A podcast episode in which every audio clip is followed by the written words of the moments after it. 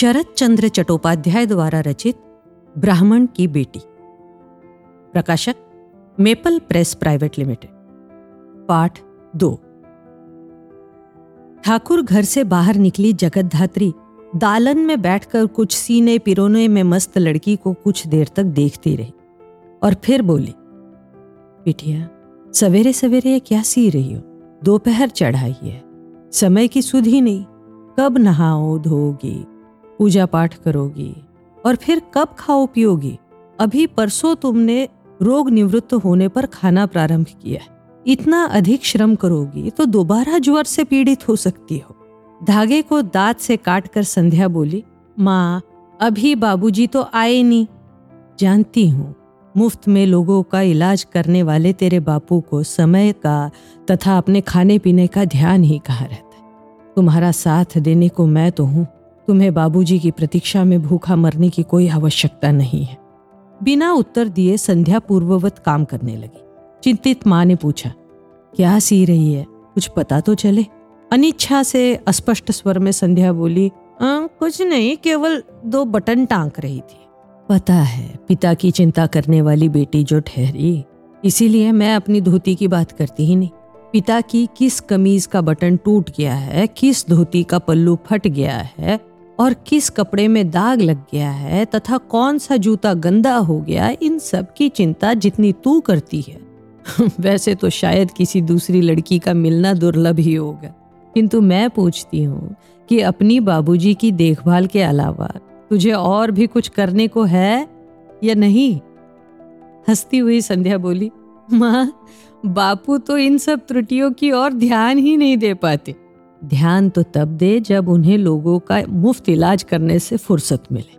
अच्छा ये बता कि क्या दूल्हे की पत्नी और पुत्री चली गई है? माँ क्या उन्हें यह मोहल्ला छोड़कर जाना नहीं था? किस समय गई? क्या लोगों को छू कर उनकी जाति धर्म आदि बिगाड़ कर गई? या नहीं? अरे, क्या तू उठेगी नहीं जो फिर से सीने पिरोने में जुट गई है? माँ, तुम चलो, मैं अभी आती हूँ। इस बीमारी में भी तुम्हें जो ठीक लगे वही कर। बेटी, मैं तो तुम्हें और तुम्हारे बाबूजी को कुछ कहना बेकार समझती हूँ। मैं तो इस घर से तंग आ चुकी हूँ और सास के पास काशी जाने की सोच रही हूँ। क्रोध से भरी जगत धात्री यह कहती हुई पीतल के कलश को उठाकर पीछे के तालाब से पानी भरने चल दी सिर झुकाकर संध्या हल्का सा मुस्कुरा दी। माँ की बात का उसने उत्तर ही नहीं दिया। उसकी सिलाई समाप्त हो चुकी थी अतः वह सुई धागा आदि समेट कर किसी डिब्बे में रख रही थी कि पिता के आने का पता चला। घर में प्रवेश करते प्रियनाथ के एक हाथ में दवाइयों का बक्सा है और दूसरे हाथ में होम्योपैथिक दवाइयों से संबंधित पुस्तकें। घर में घुसते ही वे उच्च स्वर में बोले, बेटी, जरा दवा के बक्से को थामना। क्या करूँ, क्या ना करूँ, कुछ समझ में नहीं आता। मेरी तो जान ही मुसीबत में फंसी है। झटपट उठ खड़ी हुई संध्या ने पिता के हाथ से पुस्तकें लेकर एक और रख दी। बरामदे में पहले से बिछी चटाई पर अपने पिता को बिठा दिया और पंखे से हवा करने लगी।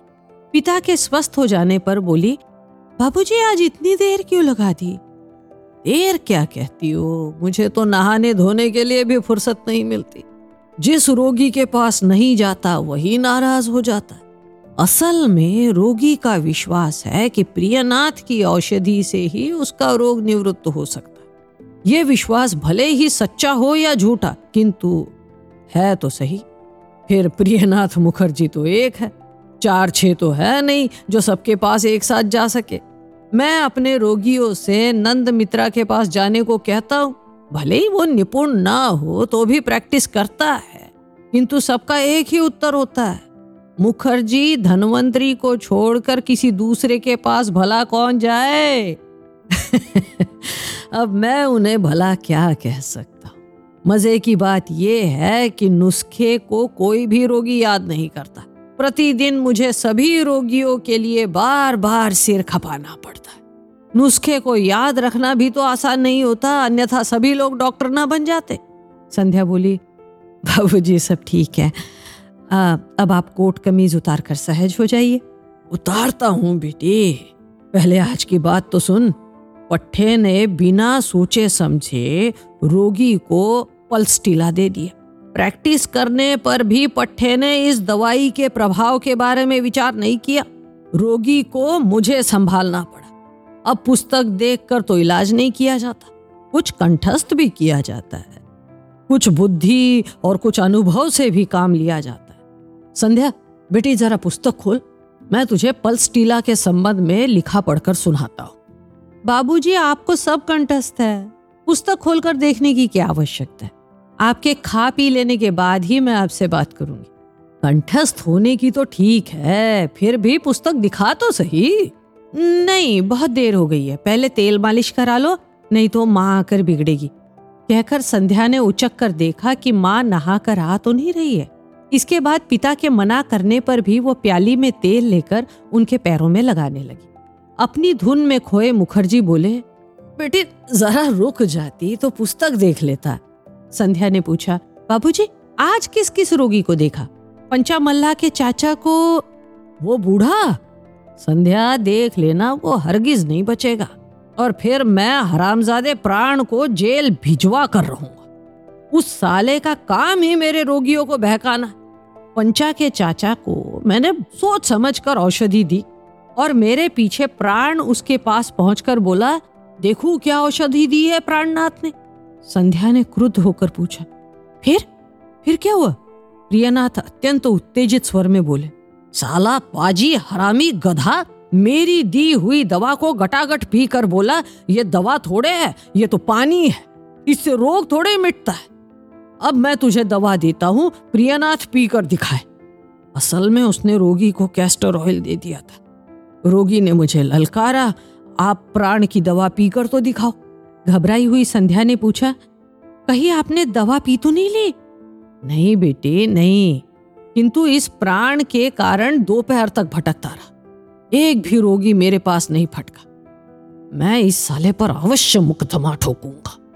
क्रोध और दुख के कारण संध्या की आँखें गीली हो गई। वो अपने भोले भाले पिता को इस संसार के आघातों उत्पातों और उपद्रवों से बचाना चाहती थी। अतः वह कोमल मधुर और शांत स्वर में बोली बाबूजी, यदि रोगी आपकी दवा नहीं लेना चाहते तो आपको इस गर्मी में गली गली भटकते फिरने की क्या आवश्यकता है? क्या आपको मालूम नहीं कि आपके घर पर ना होने के कारण घर से कितने रोगी निराश लौट जाते हैं? संध्या के इस कथन में एक प्रतिशत भी सत्य नहीं था। गाँव के दीन दुखी घर पर दवा लेने आते हैं तो संध्या के पास ही आते उन्हें शायद प्रियनाथ के डॉक्टर होने की जानकारी ही नहीं होगी। हाँ ये बात अलग है कि संध्या ने यह विद्या अपने पिता से सीखी। कमाल की ये बात है कि संध्या द्वारा दी गई दवा अचूक सिद्ध होती है। सुनने में तो यहाँ तक आया है कि रोगी प्रियनाथ के घर पर ना होने की पक्की जानकारी के बाद ही संध्या के पास आते किंतु पिता की अप्रसन्नता के लिए उसे मिथ्या भाषण में कोई संकोच नहीं। प्रियनाथ ने संध्या के कथन को सत्य मान लिया और परेशान होकर बोले हाँ निराश लौट गए। कौन लोग थे? क्या नाम था उनका? किस समय आए थे? और किधर चले गए? क्या तुमने उन लोगों से उनका नाम धाम कुछ पूछा था? अपने को लज्जित अनुभव करती हुई संध्या बोली, बाबूजी, हमें किसी से उनका नाम धाम पूछने की क्या आवश्यकता है? जिसे गरज हो, लौट कर आएगा। तुम लोगों की इसी मूर्खता से मैं परेशान हूँ। यदि उनका नाम धाम पूछ लिया होता तो तुम लोगों की क्या हानि हो जाती? मैं अभी उनके पास जाता और मेरी दवा की एक ही खुराक से उनका रोग दूर हो जाता। तेल मलने में लगी संध्या कुछ ना बोली। प्रियनाथ ने पूछा, क्या वो फिर किसी समय आने को कह गए हैं? शायद शाम को आए? शायद। हम्म, तुम अपनी गलती नहीं मानोगी। मान लो बेचारे किसी कारण ना आ सके और फिर विपिन के हत्ते चढ़ गए। बदमाश बाजी प्राण भी तो मेरे रोगियों को फंसाने में लगा रहता है। कहीं इन दोनों को टोह तो नहीं लग गई? मुझे ये अच्छा नहीं लग रहा है। क्या घर में मुट्ठी भर चना चबेना नहीं था? उन रोगियों को खाने को देकर रोक लिया होता। जब तक मैं स्पष्ट निर्देश ना दूँ, किसी को तब तक कुछ सूझता ही नहीं। कोई अपनी बुद्धि से काम लेता ही नहीं है। अरे कौन झाक रहा है भाई? भीतर चले आओ भाई। अरे राम मैं। ये क्या, तुम तो लंगड़ा रहे हो? प्रियनाथ के स्नेह और सम्मान से प्रभावित एक अधेड़ आयु का किसान भीतर आँगन में आ उपस्थित हुआ। वो बड़ी बेपरवाही से बोला डॉक्टर साहब, मैं ठीक हूँ, कुछ नहीं हुआ।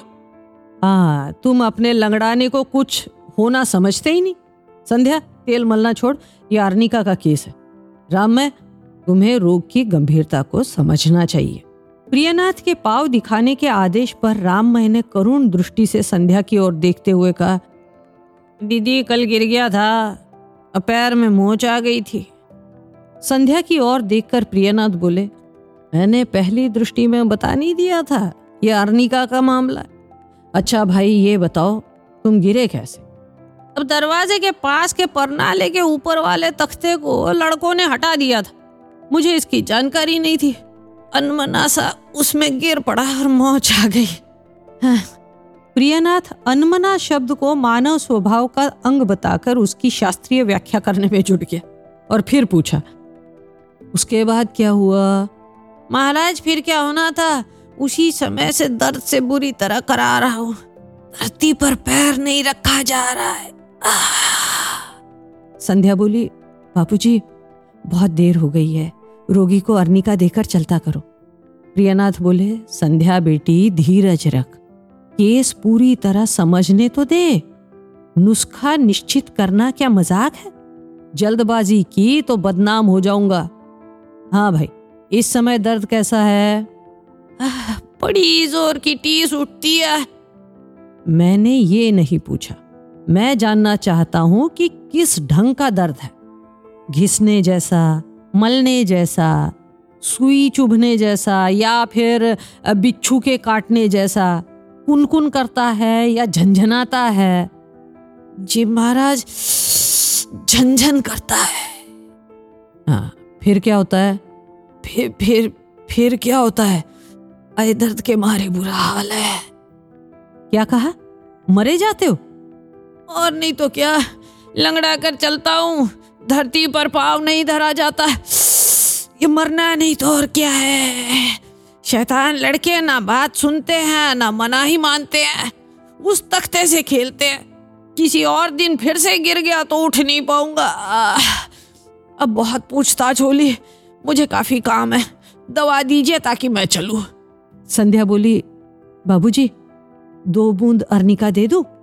हंसकर प्रियनाथ ने कहा, नहीं बेटी, ये अर्निका का केस नहीं है। विपिन शायद यही दवा देता। ये तो एकोनाइट का केस है। इसे चार बूंद एकोनाइट दे दे। आश्चर्य से दोनों आँखें फाड़कर संध्या बोली, एकोनाइट? हाँ बेटी, इसे मरने का डर है। अतः मुझे यही दवा ठीक लगती है। महात्मा हेरिंग कहते हैं, रोग का नहीं, रोगी का इलाज करना चाहिए। मृत्यु भय को मिटाने के लिए दवा एकोनाइट है। विपिन, हरामजादा, इस अंतर और गहराई को क्या समझेगा? फिर भी हरामजादा अपने को कविराज समझता मानता है। रामय शीशी लेकर संध्या के साथ जाओ इस दवा को दो दो घंटे के बाद केवल दो बार लेना है। यदि प्राण दवा दिखाने को कहे तो उसके हाथ में शीशी बिल्कुल ना देना। वो बदमाश दवा पी जाएगा और खाली बोतल में दवाई के नाम अरंडी का तेल भर देगा। राममय को दवा देने के लिए खड़ी हुई संध्या पिता के मुँह से पेट में मरोड़ की शिकायत सुनकर बोली, लगता है आपने सारा कैस्टर ऑयल पी लिया है। नहीं बेटी, पहले लोटा तो पकड़ा है। संध्या ने दृढ़ स्वर में पूछा, बाबूजी, आप सच सच क्यों नहीं बताते? अरे छोड़ इस बहस को। पहले लोटा पकड़ा। लोटा उठाकर वे घर के पिछले दरवाजे से बाहर निकल गए। राममय ने संध्या से दवा देने का अनुरोध किया। वो बोला, जी जी अपने पिताजी वाली दवा रहने दो। अभी अर्निका की दो बूंदे ही दे दो। संध्या बोली, तुम क्या समझती हो कि मैं पिताजी से कुछ अधिक जानती हूँ? लज्जित होकर राममय बोला, मैं ये नहीं कहता किंतु मुखर्जी बाबू की दवा तेज होती है। घर में बेटे को कल से दस्त लगे हैं। बाबूजी की दवा के लिए मैं जाते ही उसे भेज दूँगा। दुखी स्वर में अच्छा कहकर संध्या राममय को बगल वाले कमरे में ले गई। ठाकुर द्वार के लिए तालाब से मटका भरकर लौटी जगत धात्री ने मटके को रखकर क्रुद्ध स्वर में आवाज़ दी। संध्या अरियो संध्या। कमरे से संध्या ने उत्तर दिया, आती हूँ माँ? जगत धात्री बोली अरे तेरी बाबूजी अभी तक लौटे हैं या नहीं? नहीं लौटे तो क्या आज भी ठाकुर जी की पूजा बंद रहेगी? बाहर आकर संध्या बोली, बाबूजी तो काफ़ी देर के आ गए तो फिर तालाब पर क्यों नहीं दिखे? संध्या अपने पिता के स्वभाव को जानती थी कि वो दौड़कर किधर चले गए किंतु सोचकर बोली, हो सकता है कि वो आज नहाने के लिए नदी पर चले गए हो। काफ़ी देर हो गई है, अब तो लौटने वाले ही होंगे। जगत धात्री को विश्वास नहीं है। वो और भी अधिक उत्तेजित हो उठी और क्रुद्ध स्वर में बोली, तुम्हारे पिताजी से तो मैं बेहद परेशान और तंग आ चुकी हूँ। मेरी सहन शक्ति चुक गई है। अब उन्हें कहो, या तो वो कहीं चले जाए, नहीं तो मैं कहीं चलती बनूँगी।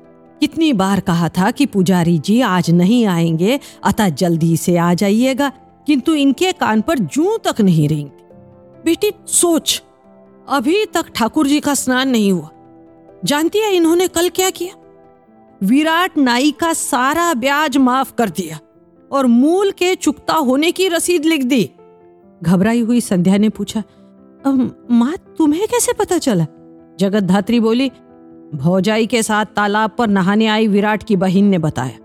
हंसकर संध्या बोली, माँ, सुना है भाई बहन में झगड़ा चल रहा है। तुम्हें भड़काने के लिए लड़की ने झूठ बोल दिया होगा। रुष्ट हुई जगत धात्री बोली संध्या, तू सभी मामले में अपने पिता का बचाव क्यों करती है? सारी बात सुन। घर में किसी के बीमार होने की झूठी बात बोलकर विराट नाई तेरे पिता को बुलाकर ले गया। इन्हें धनवंतरी कहकर इनकी खूब आव भगत की। जमींदार और दानवीर कर्ण कलयुग का बलि कहकर इन्हें फुला फुला कर कुप्पा बना दिया। उसके मुँह से अपनी प्रशंसा सुनकर लोटपोट होते जा रहे थे। बस उसने मौका देखकर विनती की और फिर क्या था? जोश में आकर इन्होंने उसका मनचाहा कर दिया। पति के ऐसे पागलपन को देखकर गले में गागर बांधकर नदी में डूब मरने का मन करता है। आजकल तो इनकी बेपरवाही की हद हो गई है। अब बेटी, तू ही बता, इस स्थिति में मैं किस प्रकार गृहस्थी चला सकती हूँ? संध्या ने पूछा, माँ, विराट पर कितना ऋण था? ठीक से तो मैं क्या जानू? फिर भी दस बारह रुपए से कुछ अधिक ही होगा। इन्हें लुटाने के लिए कुछ सोचना थोड़े पड़ता है। इसी बीच गीली धोती पहने आकर प्रियनाथ संध्या से अंगोछा देने को चिल्लाने लगे। इसके साथ ही वो संध्या को किसी रोगी के लिए कोने में पड़ी एक विशेष औषधि लाने को भी कहने लगे। धधकती आग की तरह क्रुद्ध जगत धात्री बोली, मैं तो तुम्हारे इस बक्से को कूड़ेदान में फेंकती हूँ। ससुर के अन्न पर पलते हो और अपने को जमींदार कहते हो। तुम्हें तो शर्म से चुल्लू भर पानी में डूब मरना चाहिए। विराट नाई का ऋण छोड़ने के लिए तुम्हें किसने कहा था? किसकी अनुमति से तुम दूल्हे डोम को इधर बसाने के लिए ले आयो क्या तुमने हाड़ मांस जलाने का पक्का इरादा कर रखा?